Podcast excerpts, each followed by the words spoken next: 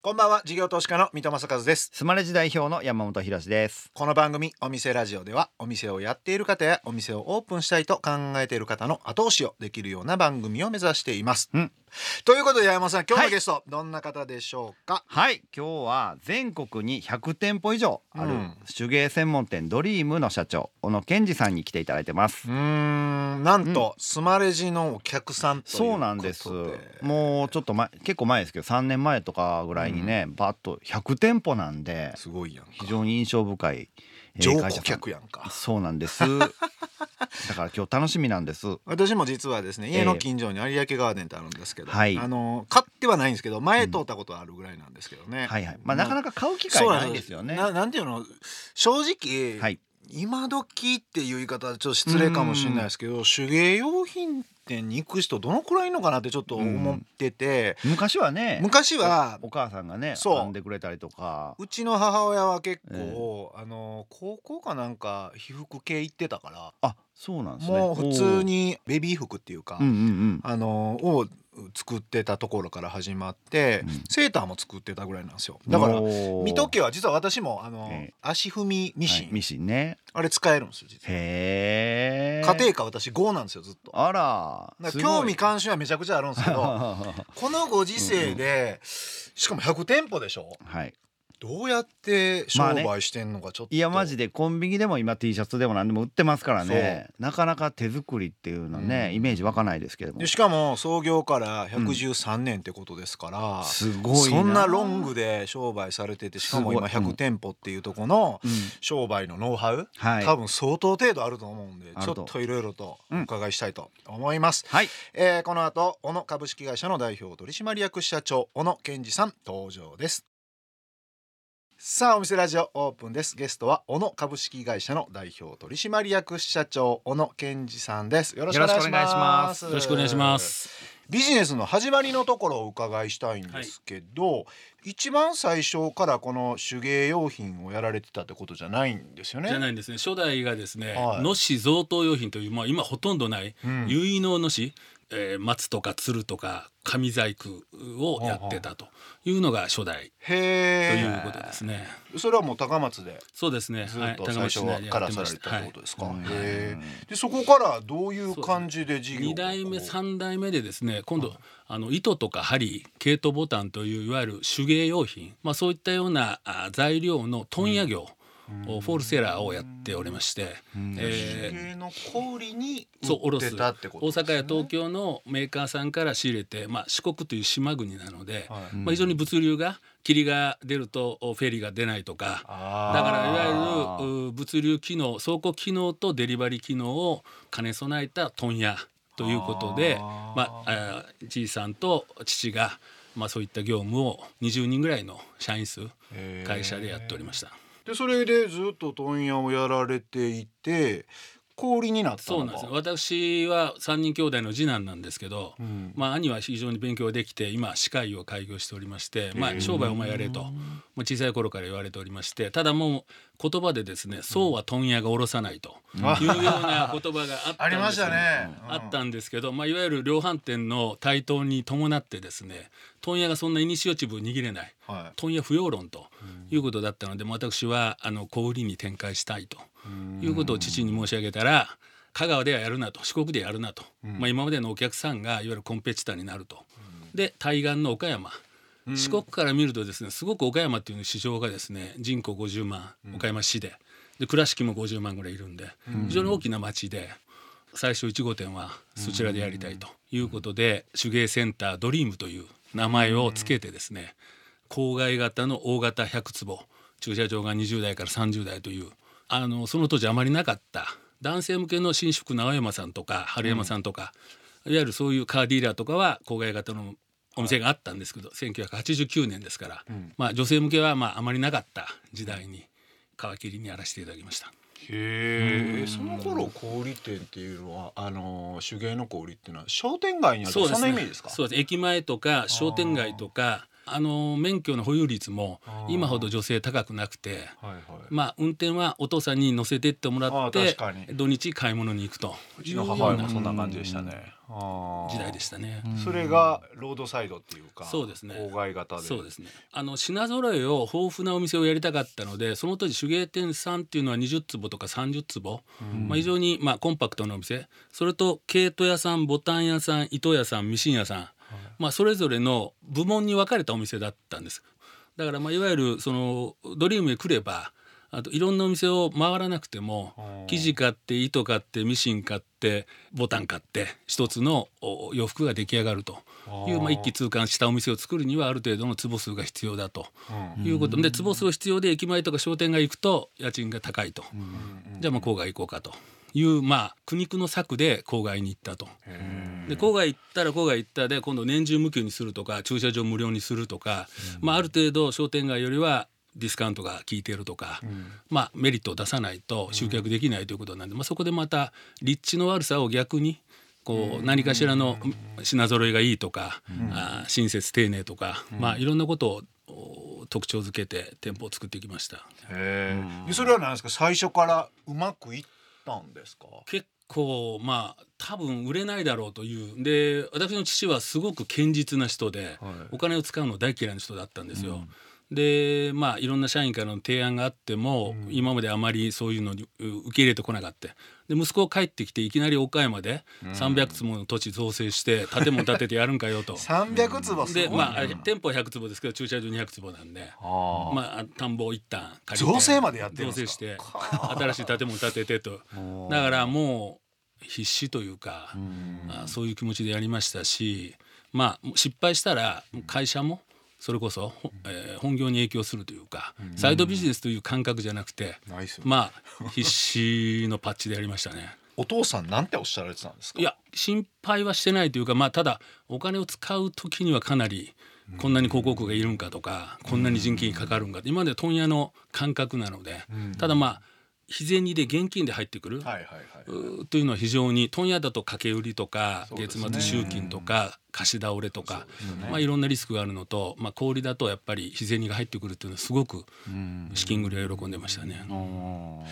立ち上がり最初の立ち上がりって思ったようにお客さん来たんですか？そうなんです。立ち上がり厳しいと思ったので、はいチラシは大盤打つわディスカウントはするわ年中無休でやるわ、はあ。あ CM 打つわなんで、まあ、初日は本当に駐車場が溢れ返っててんてこまいという、まあ、はい。とりあえずやれることをフルショット、でも広告テレビ CM とかチラシで認知してはい。1回目は来てもらえるじゃないですか、その後どういう感じで定期的に来てもらって定期的に買ってもらってとかっていうのを最初の段階1号店、まあ、2号店もそうかもしれないですではやられたんですか？まあ、あの毎月マンスリーにチラシを入れるということであったりやっぱり季節商品春夏秋冬手芸用品で変わってくるんで例えば冬だと毛糸でセー編みましょうとか、例えば入園入学のレッスンバッグとかシューズ入れ作りましょうとか、まあ、いろんな提案をしながらあの季節催事というか、まあ、その季節ごとに、まあ、いろんな提案をさせていただいて。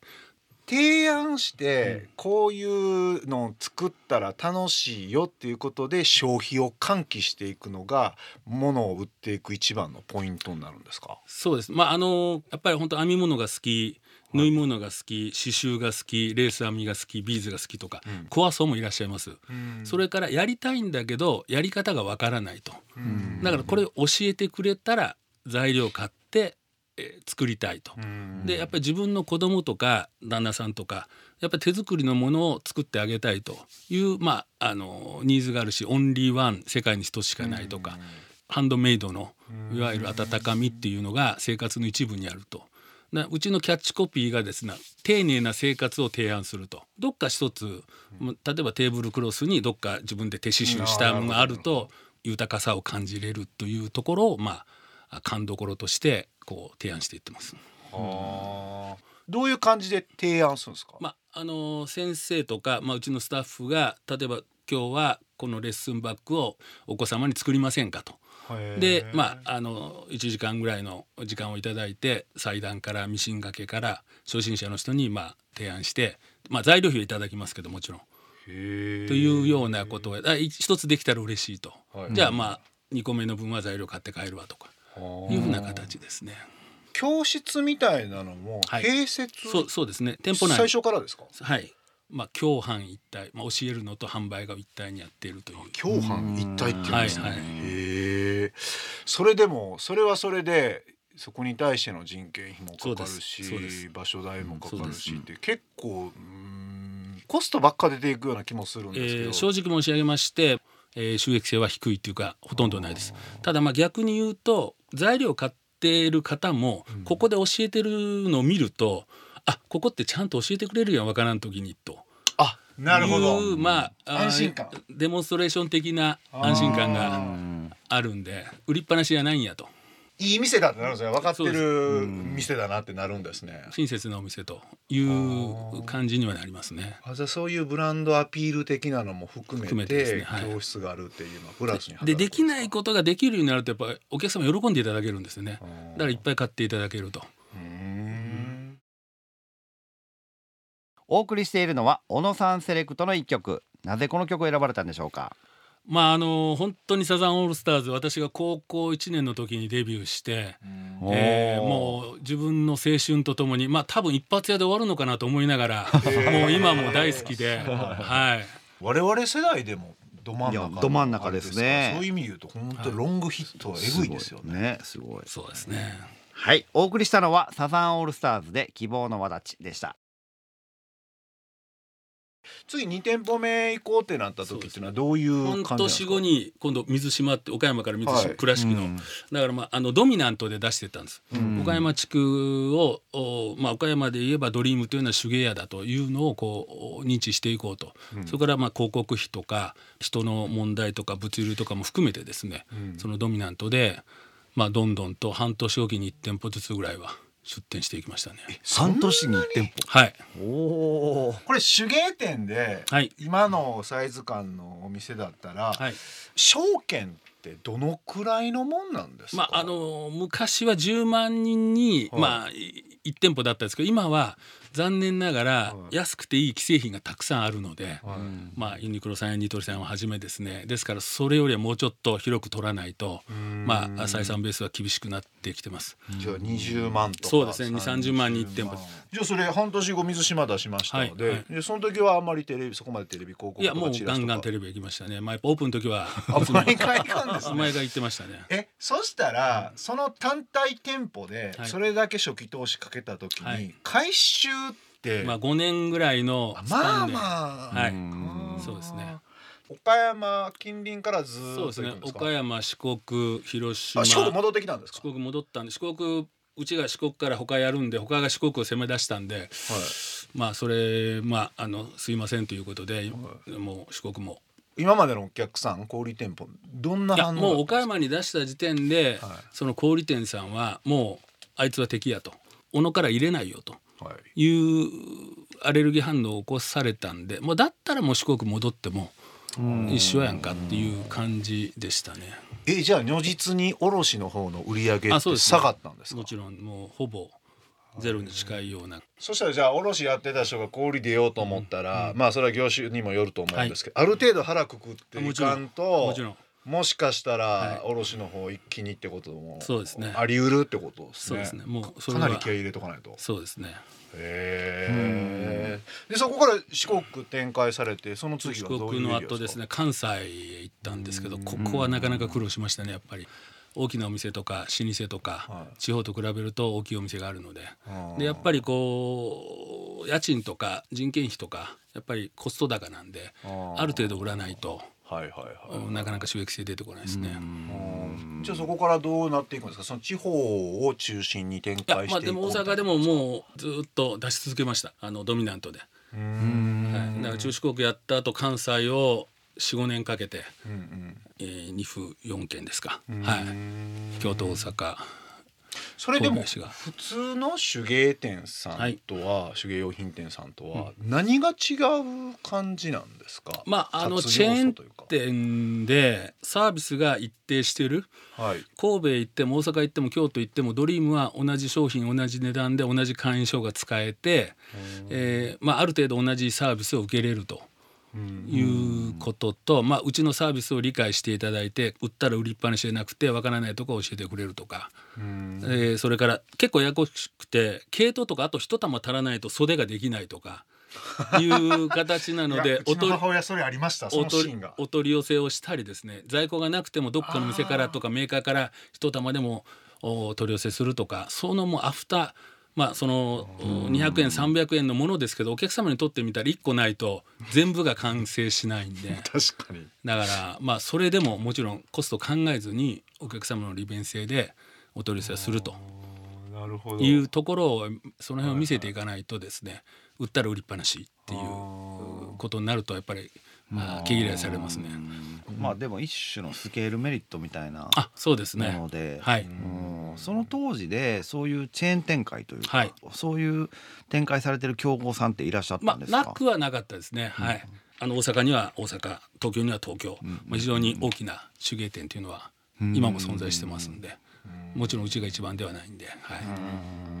えそういうチェーン店同士の戦いってどういう戦いになるんですか、まああのーサービス品揃え価格ですねやっぱり。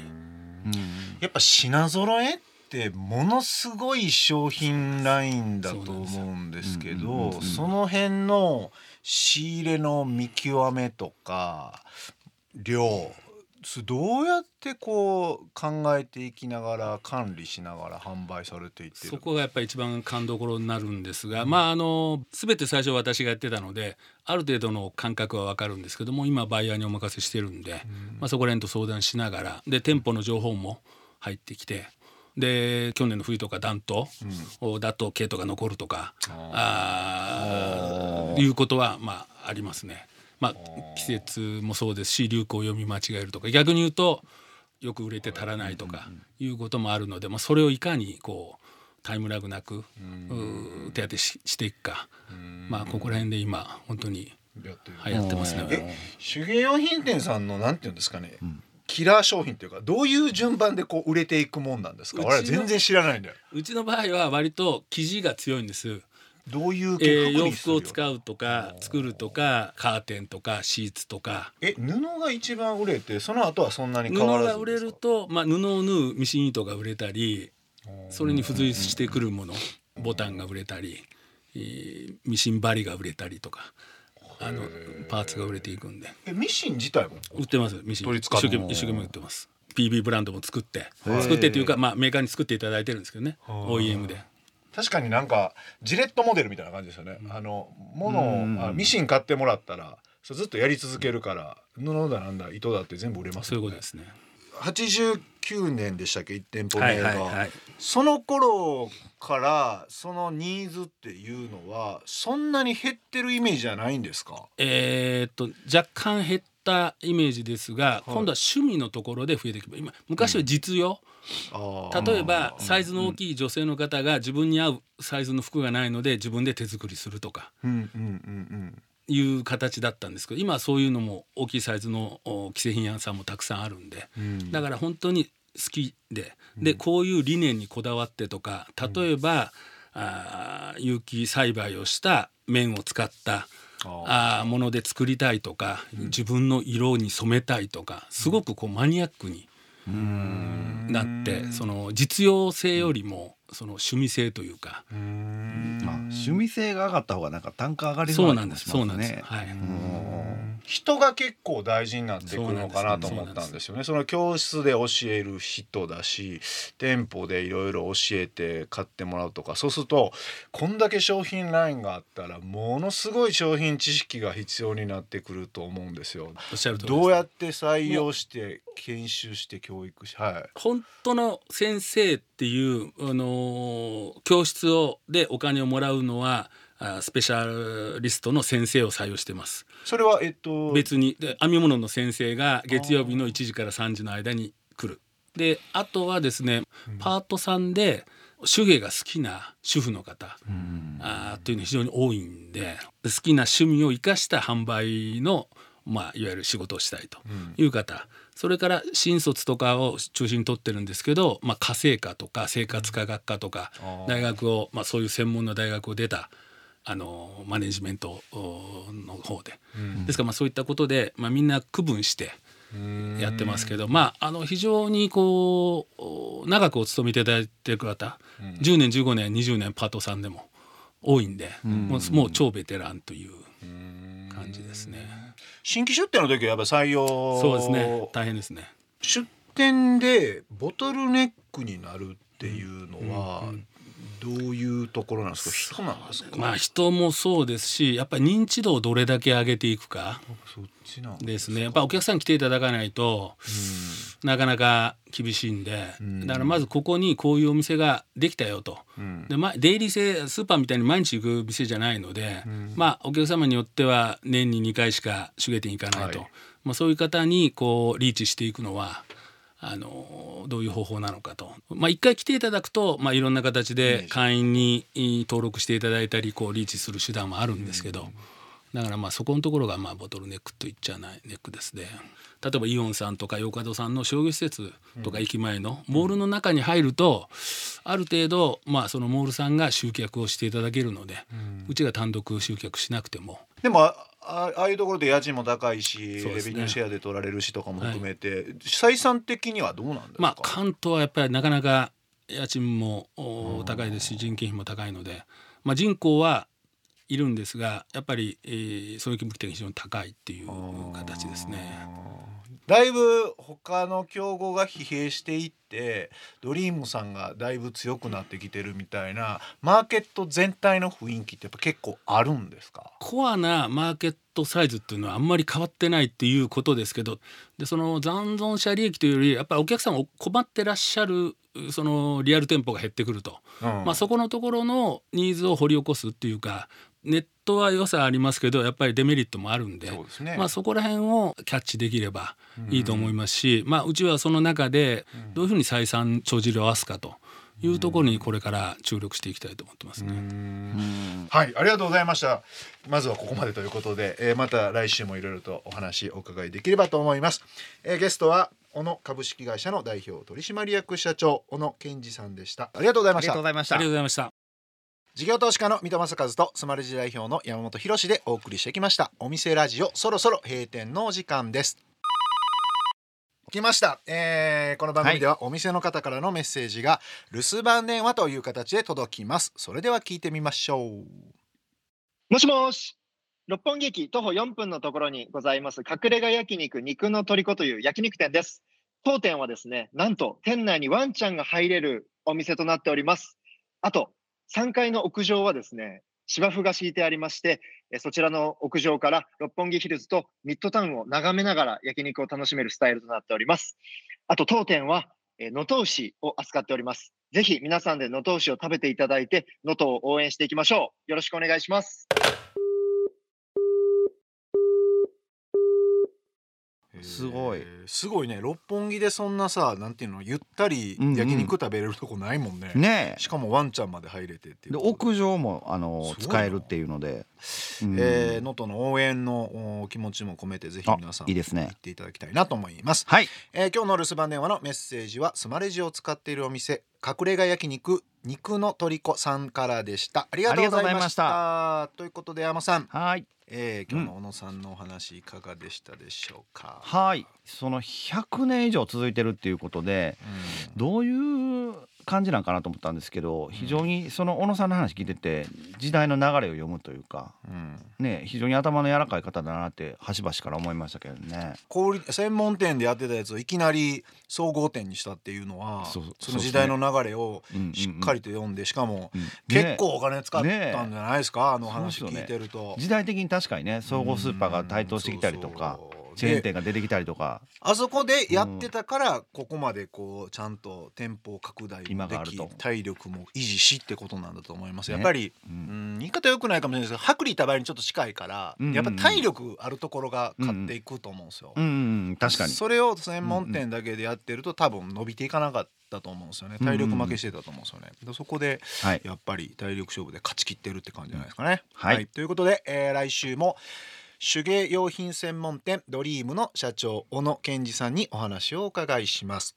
そしてお店ラジオでは番組の感想や我々二人に対する疑問質問など皆さんからのメッセージをお待ちしています。宛先はメールアドレスお店アットインターフェム .jp までお送りください。スマレジの公式 X 旧 Twitter でもメッセージを受け付け中です。ハッシュタグお店ラジオとつけてつぶやいてください。また放送から1週間はラジコのタイムフリーで聞けることはもちろん OD や YouTube でも配信中です。詳しくは放送後期をご覧ください。他にも音声メディア Voicy では放送で紹介しきれなかった未公開部分などを配信していますのでそちらもぜひ聞いてください。それではお店じまいにしましょう。ここまでのお相手は三戸政和と山本博士でした。お店ラジオまた来週ご来店お待ちしています